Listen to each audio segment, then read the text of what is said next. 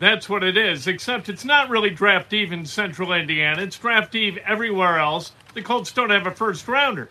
So we're going to talk. We put together a tote board of odds. Certain things will happen either Thursday, Friday, or Saturday. We'll share those with you. Have a little fun as we continue to move forward to this draft. It's really going to be a defining moment for Chris Ballard and the Indianapolis Colts. They got to get on the ball. They got to figure it out. They've got to plug holes. There's still holes to be plugged, man. If you go into the regular season with Pittman, Patman, Doolin, Strawn, Coutey, and Campbell, and you got three of those guys as your starting wide receivers, somebody's getting fired, and they should. So we're going to find out Friday night, especially Friday night, who we're looking at as weapons for Matt Ryan, because he needs some. Let's go, right? Want to remind you, call in. The app, Callin, Friday night, when the Colts make their pick, no matter when it is, if it's at 42, 37, 47, whatever, we're going to go live on Callin. This is a new app. You go on there, and it's like a talk radio show.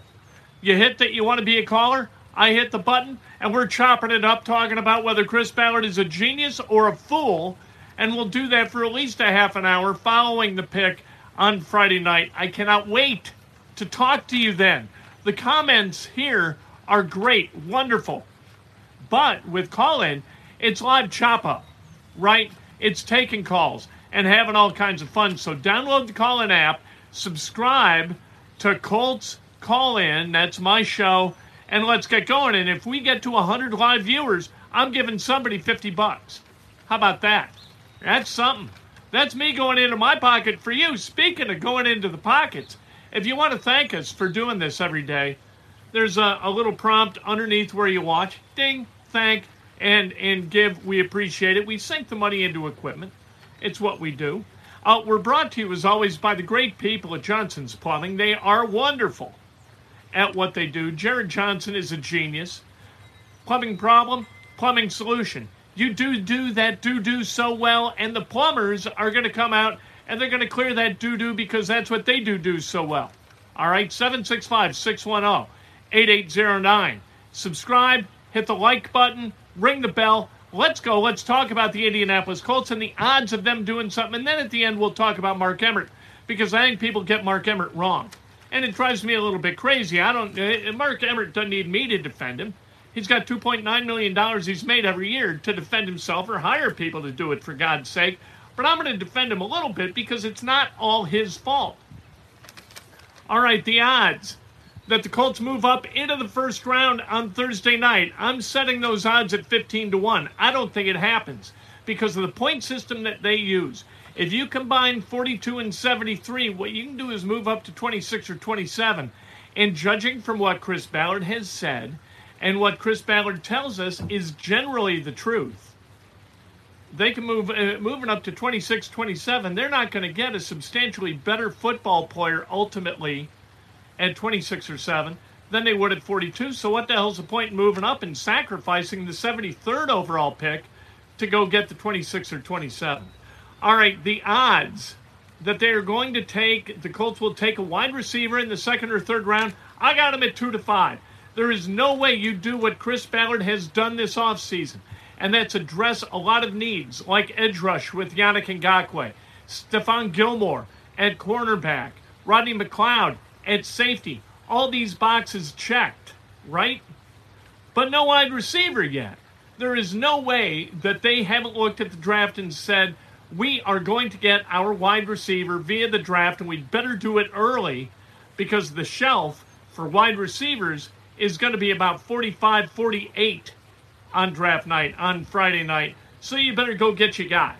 They're going to go get their guy. Got it at 2-5. Chris Ballard, the odds that he talks about how the first-round pick faced adversity in his youth. This is 1-50. This happens every year. There's a pool in the media room. What is going to be the adversity that this young man has faced?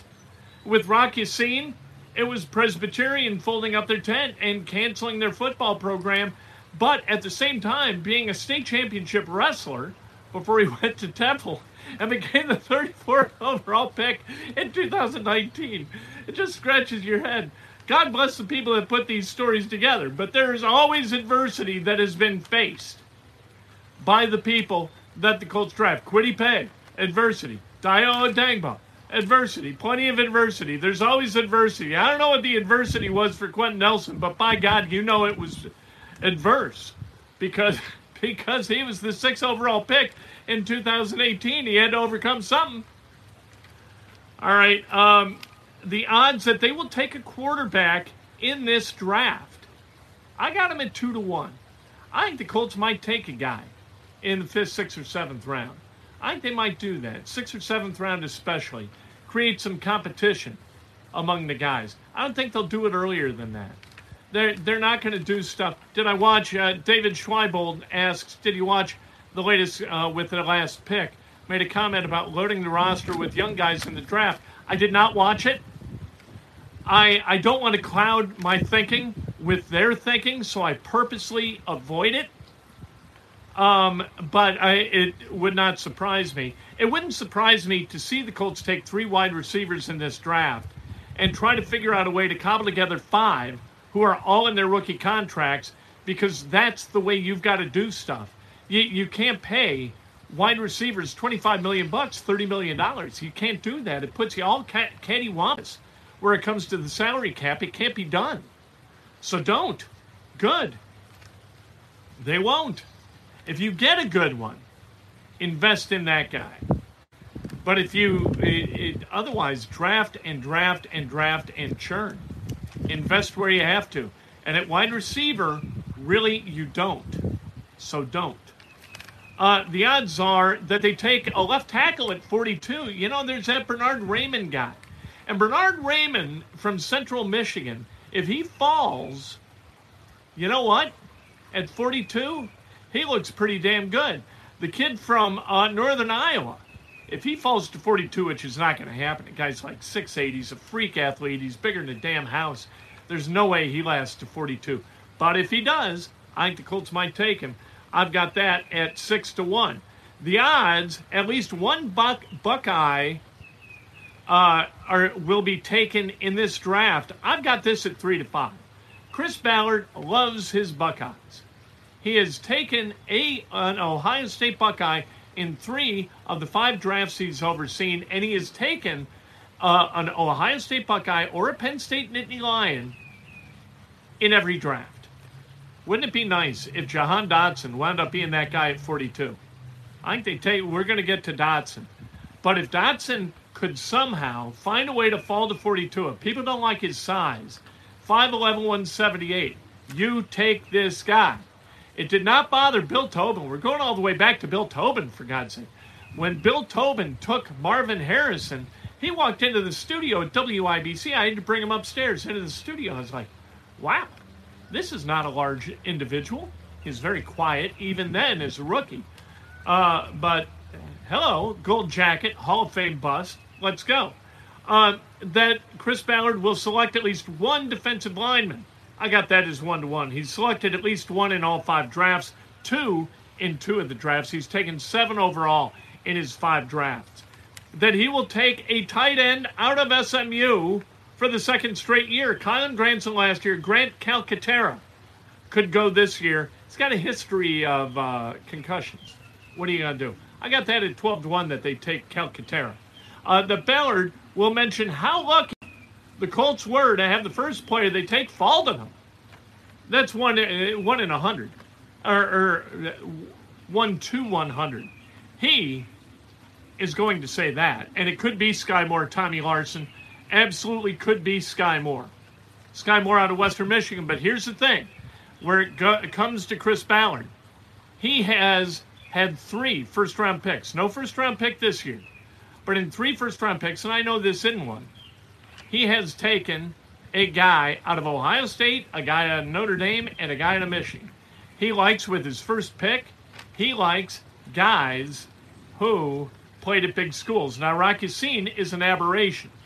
Hopefully, he learned his lesson. Michael Pittman, the other second-rounder, in a year that the Colts didn't have a first, out of USC. All right, so with the first pick of the draft, He doesn't very often invest it in a MAC player or somebody who's played in the WAC or something like that. Usually it's a Power 5 conference player who has earned his stripes.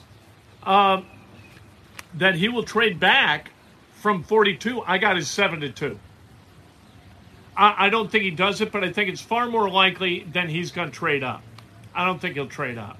You could package 42 and 122 and move up to 37, according to the point system. That might be a thing you do. If Dotson falls, if Pickens falls, and they're available at 37, 38, 39, you might see the Colts get a little bit antsy and trade up. The odds that, speaking of Jahan Dotson and George Pickens, that they will be available at 40, I got his 4-1. Somebody is going to be enamored of Dotson and his tactician ways, the ways he runs routes, the ways he changes speeds, what he can do with his hands. Somebody's going to be enamored with that and see greatness there.